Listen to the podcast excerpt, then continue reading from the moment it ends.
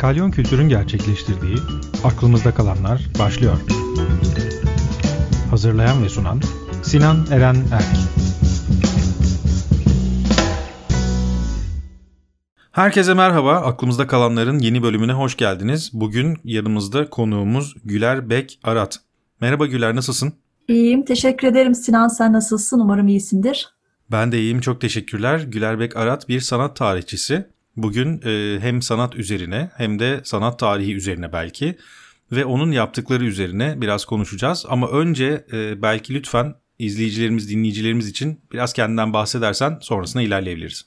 Evet, bir sanat tarihçisiyim. E, Hacettepe Üniversitesi Edebiyat Fakültesi Sanat Tarihi bölümünde lisans eğitimimi aldım. 1997-2007 yılları arasında Hacettepe Üniversitesi Sanat Tarihi Anabilim dalında yüksek lisans ve doktora öğrenimimi tamamladım. Yani aynı bölümde yüksek lisans ve doktora öğrenimimi de e, tamamladım. E, yaklaşık 2000 2007 yılları arasında yine e, aynı bölümde e, 35. maddeyle görevlendirilerek araştırma görevliliği yaptım. E, görevlisi olarak bulundum. Ve bu süre içerisinde hem e, işte e, doktora çalışmamı e, yönettim hem de 2003'te TRT Ankara Radyosu Stüdyo Ankara programının galerilerden seçkiler bölümünü hazırladım. 2006-2007 yıllar arasında Zeynep Rona tarafından yayına hazırlanan Sanat Yıllığı'nın Ankara temsilciliğini yaptım. 2007 yılında doktora çalışmamı tamamladım ve 2008 yılında asıl kadromun bulunduğu Süleyman Demirel Üniversitesi'ne dönüş yaptım. O günden e, bu yana da aynı üniversitede Güzel Sanatlar Fakültesi Resim Bölümünde öğretim üyesi olarak çalışıyorum. E, ve bir taraftan da bu e, fakültenin çıkarmış olduğu Sanat ve Tasarım Dergisi'nin editör kurulundayım. Onun haricinde söyleyebileceğim şey çağdaş sanat, e, bienal etkinlikleri, sanatçı örgütlenmesi, feminist sanat, sanat siyaset ilişkileri üzerine çalışıyorum. Ee, bu konuda araştırmalar yapıyorum. Ee, konferanslarım e, oldu. Hakemli dergilerde yayınlanan e, çalışmalarım var. Zaman zaman da Plato, Sanat Yıldı, Genç Sanat, Kontrast gibi güncel sanat dergilerinde yazılarım yayınlandı. 2017 itibariyle AYKA Türkiye Şubesi'ne e, katıldım. E, AYKA üyesiyim. 2018 yılının sonlarında da yönetim kuruluna girdim. E, ve bu görevi, görevi de hala sürdürüyorum. Biraz önce doktora tezinden bahsettin. Yakın zamanda e, bir araştırman, yine doktora tezin aslında, SALT'ta yayınlandı. Bu Türkiye'nin 70'li ve 80'li yıllarındaki sanat ortamıyla ilgili bir şeydi. Nasıl bir süreçti bunu hazırlamak ve içeriğinde çünkü bildiğimiz klasik bir e, sanat tezi diyebilirim. Sanat tezinden daha farklı bir içerik vardı. Biraz daha siyasetin de olduğu ve o kısmın çok geçiştirilmeden altyapının çok düzgün ve böyle toplu bir şekilde verildiği bir e, çalışmaydı bu. Nasıl ortaya çıktı o? Hı hı, tabii ki bahsedeyim. E, doktora çalışmamın öyküsü aslında şöyle başladı. Ben e, yüksek lisans dönemimde e, Bienal etkinlikler üzerine çalıştım. Yani Bienal etkinlikleri ve Türk sanat ortamındaki etkileri e, başlıklı bir yüksek lisans tezi e, çalıştım. E, ve o dönemde tabii Bienal özelinde 1980'lere bakma şansım oldu. E, doktora aşamasına geçtiğimde ise e, biraz daha geriye dönük bakmanın e, ne kadar aslında gerekli olduğunu fark ettim. Yani 80'lerden bahsediyoruz. Belki 80 sonrasını da biliyoruz ama geriye dönük okumaların çok daha e, zayıf olduğu bir dönemdi. Benim bu e, teze karar verdiğim dönem. Esasında doktora tez konumu belirlememde danışmanım doçent doktor Zeynep Yasayaman'ın önerisi etkili oldu. E, aşağı yukarı erken Cumhuriyet e, döneminin sanatına ilişkin e, araştırmalar yapılıyordu, çalışmalar vardı. E, kısmen 1950'ler ve 60'lar üzerine de çalışmalar vardı. Ancak 1970'ler adeta e, bir e, boş bırakılan bir dönem gibi görünüyordu. 70'lere ancak şu şekilde değinildiğini gördüm. Daha çok yeni eğilimlerin, yeni yönelimlerin ortaya çıktığı e, bir dönem olarak okunuyordu. Halbuki 70'ler çok daha fazlasını içeriyor. E, dolayısıyla biraz daha geriye dönüp e, bu dönemi çalışmanın daha yararlı olacağını düşündüm. Zaten 70'lere de öteden beri ilgim vardı. Yani benim kişisel ilgim de vardı 70'li yıllara. Çünkü siyasetle ilgileniyordum. Siyasi tarihimizi öğrenmek istiyordum. E, ve bu siyasi e, tarihimizin sanat üzerindeki etkilerini daha somut bir şekilde görmek istedim. E, yani bu teze başlamamda bunlar etken oldu, bu düşünceler etken oldu. Ve 1970-1980 yılları arasında Türkiye'de kültürel ve sanatsal ortam başlıklı bir doktora tezi yaptım. Tabii ki e, bu tezi hazırlarken e, çok uzun bir zamana yayıldığını söylemem gerekiyor. Ee, zaten doktora e, süresi 6 yıl sürdü. 6 yıl boyunca işte 2 yılını ders dönemi olarak düşünürsek yaklaşık 4 yılımı verdim diyebilirim bu tez için. Ve bu e, araştırmayı yaparken de uzunca bir süre e, arşivde çalıştım. o dönemde Ankara'dayım tabii ki. Meclis kütüphanesi bu anlamda çok verimli e, ve bir mikro arşivi var, mikrofilm arşivi var meclisin. E, burada uzunca bir süre mesai yaptım diyebilirim. Dönem gazetelerini taradım. Aşağı yukarı 1970'ten işte 1980'e kadar yani şöyle söyleyeyim 1 Ocak 1970'ten başladım. Ee, işte 30 Aralık 31 Aralık 1980'e kadar neredeyse e, bütün o 10 yılı içeren e, yayınlara bakmaya çalıştım. Tamamına baktım diyemem elbette ki eksikler var ama bir fikir verecek kadar veri topladığımı söyleyebilirim. E, bunları dosyaladım. Bu e, gazete arşivini taradıktan sonra tabii ki e, farklı kütüphanelerde e, literatür taramasına devam ettim. Mümkün olduğunca birinci el kaynaklara ulaşmaya çalıştım. Yani 70'leri 2000'lerde anlatan, 90'larda anlatan yayınlardan da yararlandı. Ama benim için asıl önemli olan 1970'lerde e, ne söyleniyordu, 1970'lerde ne konuşuluyordu, ne tartışılıyordu bunları e, görmek. Bir e, sergi dökümü yapmak, kültür ve sanat ortamında öne çıkan başlıkları belirlemek. Bunlar önemliydi. Ve bunu da büyük oranda gerçekleştirdiğimi düşünüyorum. Ortaya e, kapsamlı bir test çalışması çıktı. E, tabii ki bu çalışmamdan çok e, memnundum. E, kısmen e, amacıma ulaştım diyebilirim. Tabii ki yine e, belirtmekte fayda var, eksikler olacaktır. Tekrar tekrar e, o döneme bakıp bu eksikleri e, tamamlama eğilimi içerisinde olduğumu da söylemem gerekiyor. Sonra 2013 yılında e, SALT'ta e, SALT Beyoğlu bahsettiğim kurum. Orada bir sergi yapıldı. 1900 e, pardon e, 2013 yılında bu sergi yapıldı. E, Mart Nisan aylarında gerçekleşti. Duvar resminden korkuyorlar başlıklı bir sergiydi bu. E, ve bu sergi e, bir proje olarak tasarlanmıştı. E, bu proje kapsamında doktora tezimden de yararlanıldı. E, o dönem SALT Araştırma ve Programlar Direktörü Vasıf Kortun'du. E, Vasıf Bey benimle iletişime geçti ve bir e, sergi yaptıklarını, bu sergiyi e, ziyaret etmem için bir e, davette bulunduklarını e, ifade etti.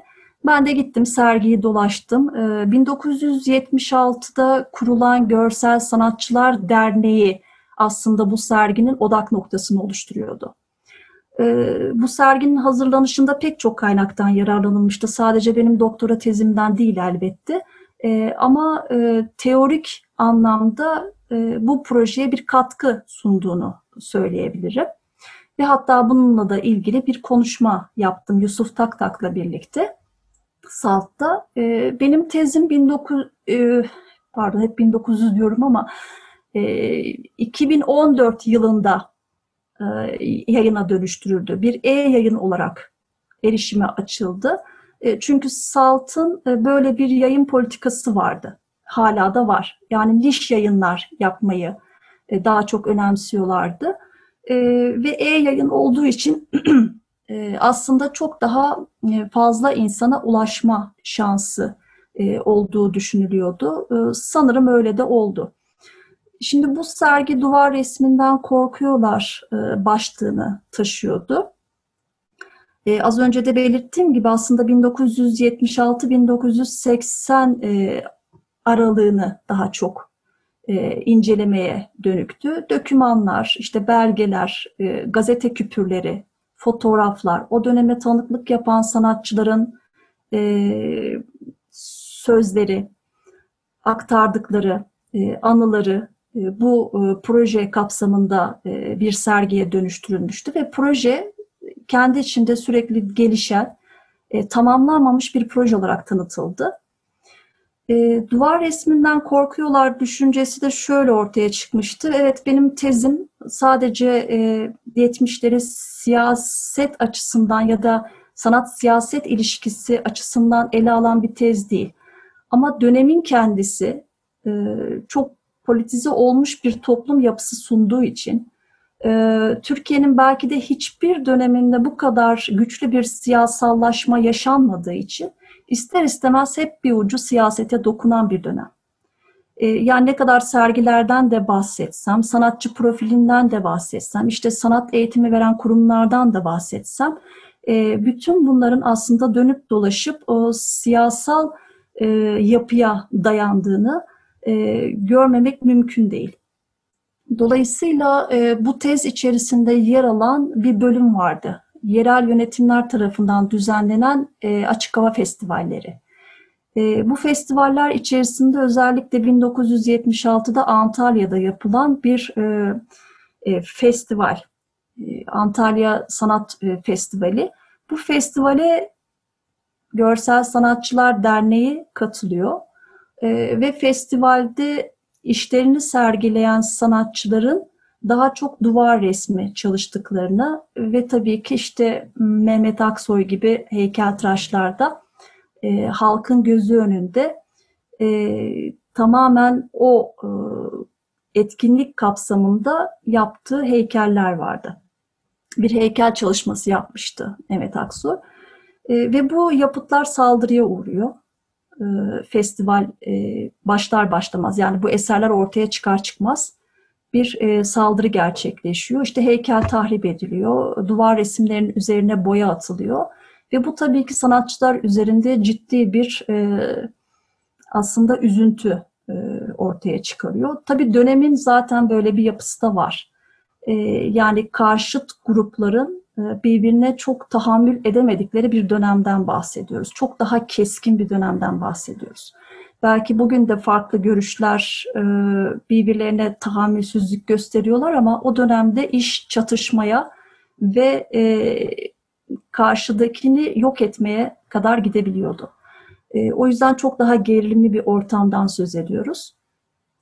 Dolayısıyla bu Antalya Sanat Festivali'nde yaşanan olaylar e, bir şekilde bir duyarlılık e, yaratıyor. 1980'de e, tam da 11 Eylül'de sonlanacak Kuşadası Sanat Festivali gerçekleşiyor. Ve bu festivalde duvar resmi yapmasına sanatçıların yönetim izin vermiyor. Yerel yönetim izin vermiyor. sanatçılar da bunun üzerine bir pankart hazırlıyorlar. Bir açıklama yapıyorlar. Duvar resminden korkuyorlar diye. Ee, işte bu pankart bu serginin çıkış noktası oluyor. Ve dolayısıyla 1976'da Görsel Sanatçılar Derneği'nin kurulması, açık hava festivallerinin düzenlenmesi, bu festivallerde duvar resminin e, sanatı halka ulaştırmada bir yöntem olarak benimsenmesi ki o dönemde çıkan e, yazılarda duvar resmini anlatan pek çok makaleye de rastlayabiliriz. Çünkü sanatın kimin için olduğu sorusu e, 60'lı yıllardan itibaren aslında sıklıkla sorulan bir soruydu. Dolayısıyla bu festivallerde bunun bir somut göstergesi oldu.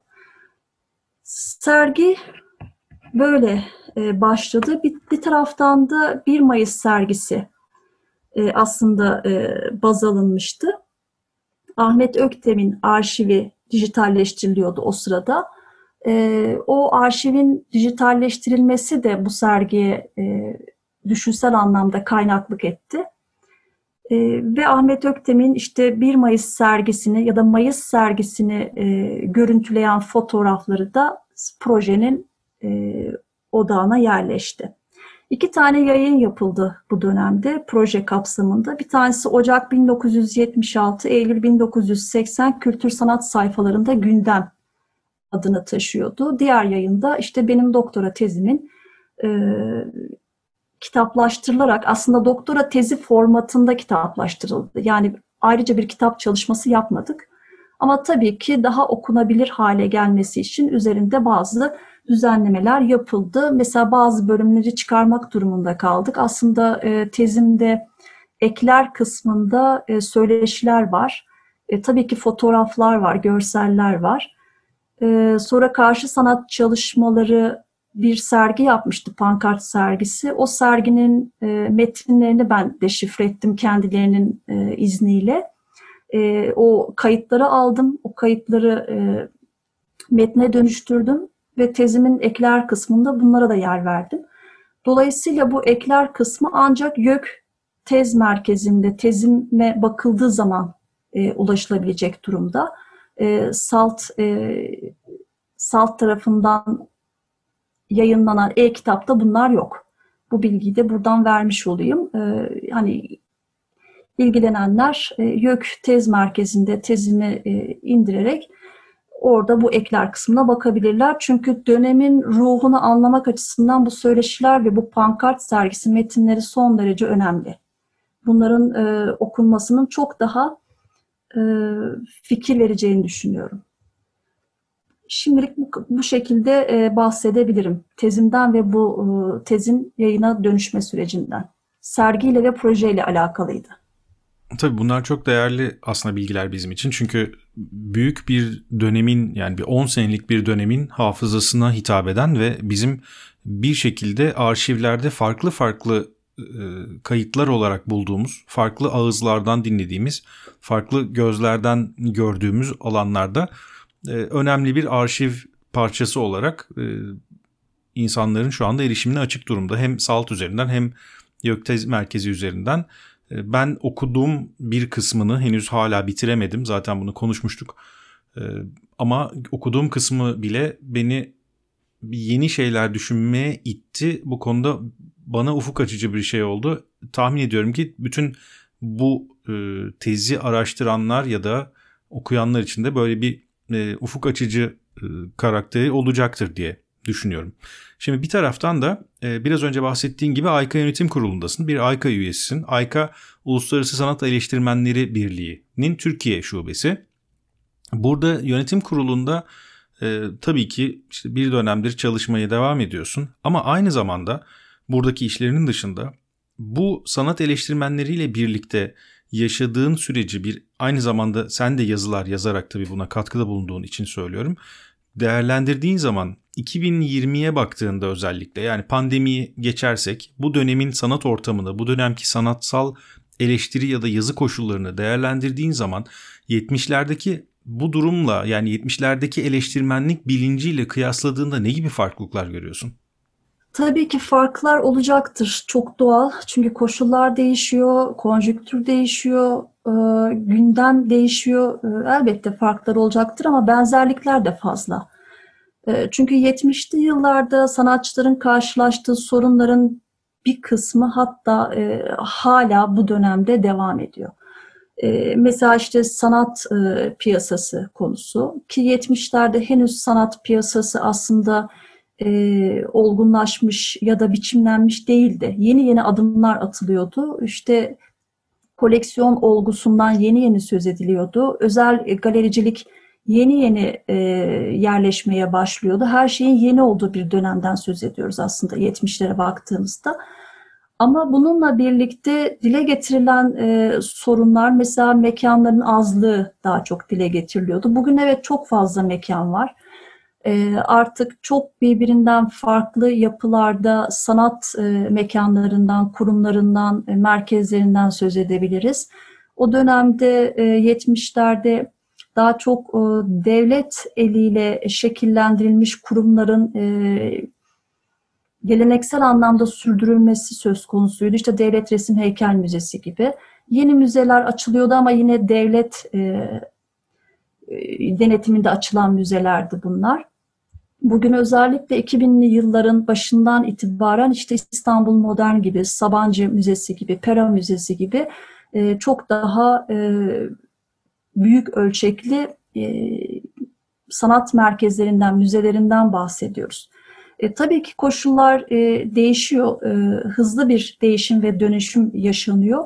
Haliyle sanat eleştirisi ve sanat yazarlığı anlamında da çok seslilik bu döneme hakim durumda.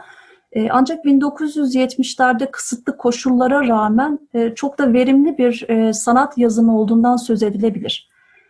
İşte Milliyet Sanat o dönemde yayınına başlıyor ki dünya sanatından haberler veren yazılarıyla aslında dışa kapalı bir ekonomik ve siyasal yapı sergileyen Türkiye için bu önemliydi. Yani sanatı için de önemliydi. Eğer bir sanatçı yurt dışına kendi imkanlarıyla ya da burslarla çıkmadıysa uluslararası sanat ortamından haberdar olmak çok mümkün değildi. Dolayısıyla 70'lerde bu süreli yayınların e, birbiri ardına yayınlanmaya başlaması, işte sanat çevresi yine o dönemde yayınlanmaya başladı. E, bunlar önemliydi. Şimdi 2000'li yıllara geldiğimiz zaman e, sanat yayınlarının da görece arttığını söyleyebiliriz. Ancak bu sanat yayınlarındaki e, yazıların e, çokluğu her zaman beraberinde niteliği getirmiyor. Nicelik olarak evet çok olumlu, e, çok daha fazla sanat yazarı var. Çok daha fazla sanat e, eleştirmeni e, var. E, ama eleştiri tabii noktasında bir takım engeller, e, ister istemez otosansür uygulama e, halleri de yaşanmıyor değil. Bunu da bir parantez olarak e, belirtmek gerekiyor. Çünkü e, şöyle bakıyorum ben bugünün sanat ortamına.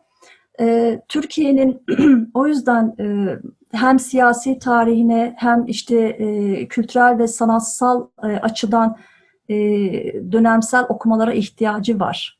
Bu yüzden önemsiyorum zaten işte 70'lerin, 80'lerin, 90'ların çalışılmasını. Çünkü geriye dönüp baktığımızda aslında Türkiye'de bir takım şeylerin oturması, e, altyapının sağlamlaştırılması çok zaman almış. Hala da alıyor aslında. E, tam anlamıyla bir güvence söz konusu değil. Ne kurumlar anlamında ne sanatçılar anlamında tam bir güven ortamı sağlanmış değil.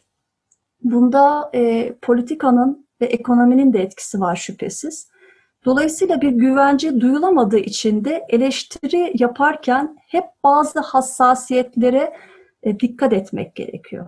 Yani bir kurumun eleştirisini yapmak konusunda çekinceler olabiliyor. Çünkü e, şöyle bir mantık var. Bunlar yaşatılmalı. Ne olursa olsun.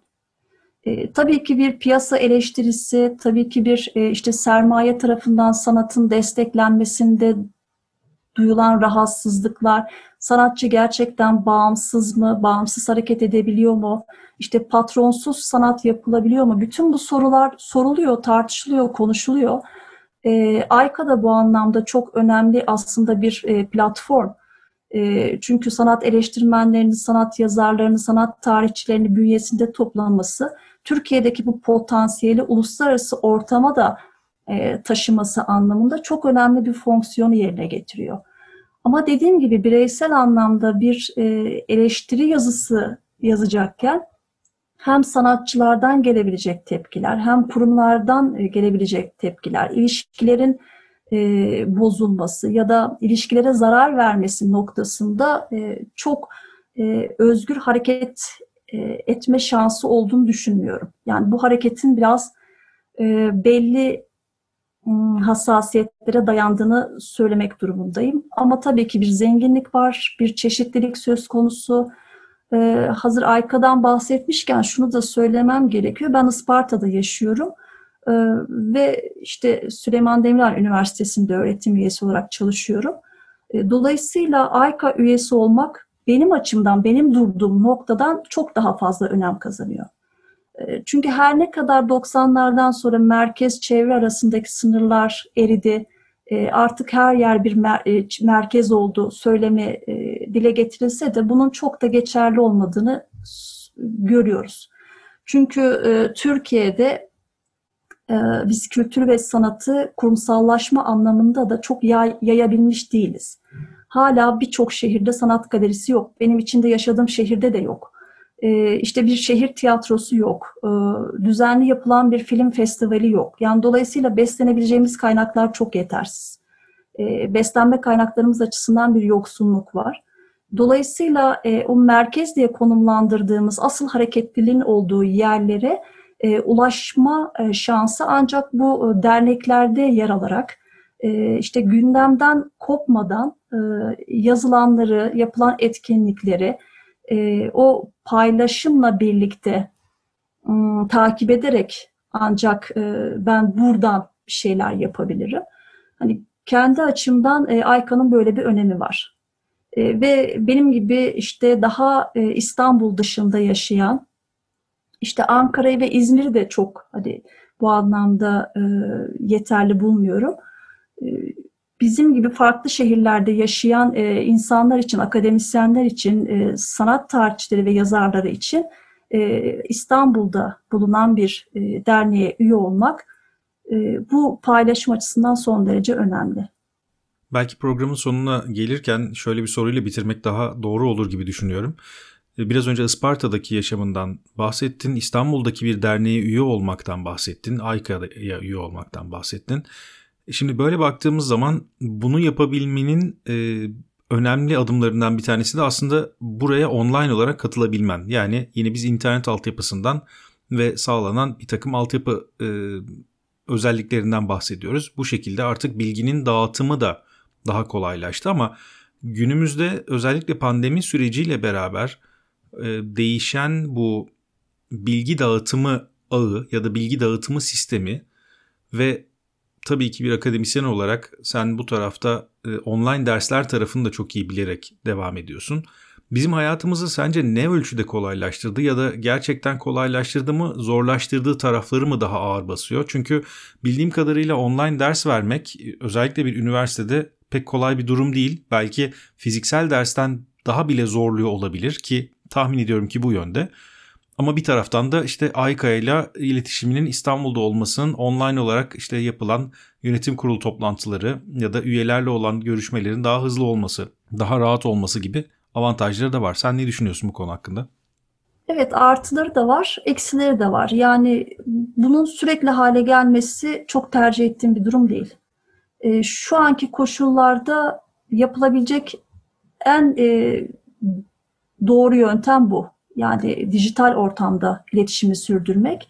E, diğer türlü tamamen iletişimden yoksun kalma e, tehlikesi var çünkü. E, uzaktan eğitimi ben çok sevemedim. Yani öğrencilerle yüz yüze bir mekanda karşılıklı ders yapmak gibi bir etkileşim söz konusu değil. E, tabii ki bunda e, öğrencilerin e, teknik donanımının da yetersizliğinin büyük bir payı var. E, dolayısıyla uzaktan eğitim sürecinin e, kalıcı hale gelmesini çok tercih etmiyorum. E, bu dönemi bu şekilde geçirmek durumundayız. Evet ama e, yeniden e, sınıfta yüz yüze eğitime dönmeyi isterim açıkçası. Diğer konuya gelince evet AYKA e, etkinliklerini ya da sadece AYKA değil e, başka şehirlerde gerçekleşen sanat etkinliklerini e, dijital ortamda takip edebilmek benim açımdan tabii ki çok güzel. Mesela şöyle söyleyebilirim İstanbul Film Festivali'ni yıllardır kaçırırım, izleyemem. Çünkü ona ayrı bir zaman ayırmak gerekiyor. Mesela şu anda İstanbul e, Film Festivali Aralık seçkisini e, evimde, bilgisayarımda takip edebiliyorum. Bütün o filmleri izleyebiliyorum. Hani avantajları var. E, avantajları yok diyemem. Ama yine de ben fiziksel olarak bir yerde bulunmayı, insanlarla temas kurabilmeyi daha çok tercih ediyorum. Daha insani buluyorum sanırım bazı yönlerde interneti ya da işte teknolojileri nasıl kullanacağımızı daha iyi keşfetmemiz gerekiyor. Çünkü öbür türlü bu bir enflasyona da yol açıyor ve tabii ki e, yanlış kullanımlar sonucunda da etkisizleşmeye belki gidiyor. Tabii ki. Bir de çok fazla e, gözden kaçırma tehlikesi oluyor. E, çok fazla etkinlik var. E, bir süre sonra hatta e, bir e, bıkkınlık da verebiliyor. Hani bunun dozu artınca söylediğin gibi. E, öte yandan çok çabuk tüketmek zorunda kalıyoruz. Yani daha bir sergiyi e, tam anlamıyla e, okuyamadan, göremeden bir başka sergiye ya da bir başka etkinliğe, bir konuşmayı dinlerken bir başka konuşmaya geçmek gibi. Bu hız e, bazen e, konuyu çok iyi kavramamızı engelleyebiliyor ya da hazmetmemizi ve üzerinde düşünme sürecimizi etkileyebiliyor. E, hani buna da dikkat etmek gerekiyor. Çok da belki hani e, kaptırmamak gerekiyor. Biraz daha seçici olmak gerekiyor diye düşünüyorum. Gülay çok teşekkürler. Çok güzel bir program oldu. Ee, daha konuşamadığımız bir sürü şey var belli ki ama bu demek ki e, bir sonraki konuşmaya bir başka yerde devam etmemiz gerektiğini de işaret eder durumda. Evet biraz e, süre çabuk geçti benim açımdan da ben de anlamadım. E, söylenecek çok şey var ama çok keyifli bir konuşmaydı. Ben de çok teşekkür ediyorum bu konuşma için imkan yarattığından dolayı. Teşekkür ediyorum. Böylece aklımızda kalanların bir bölümünün daha sonuna geldik. Gelecek hafta yeni bir konu ve yeni bir konukla buluşmak üzere. Herkese hoşçakalın.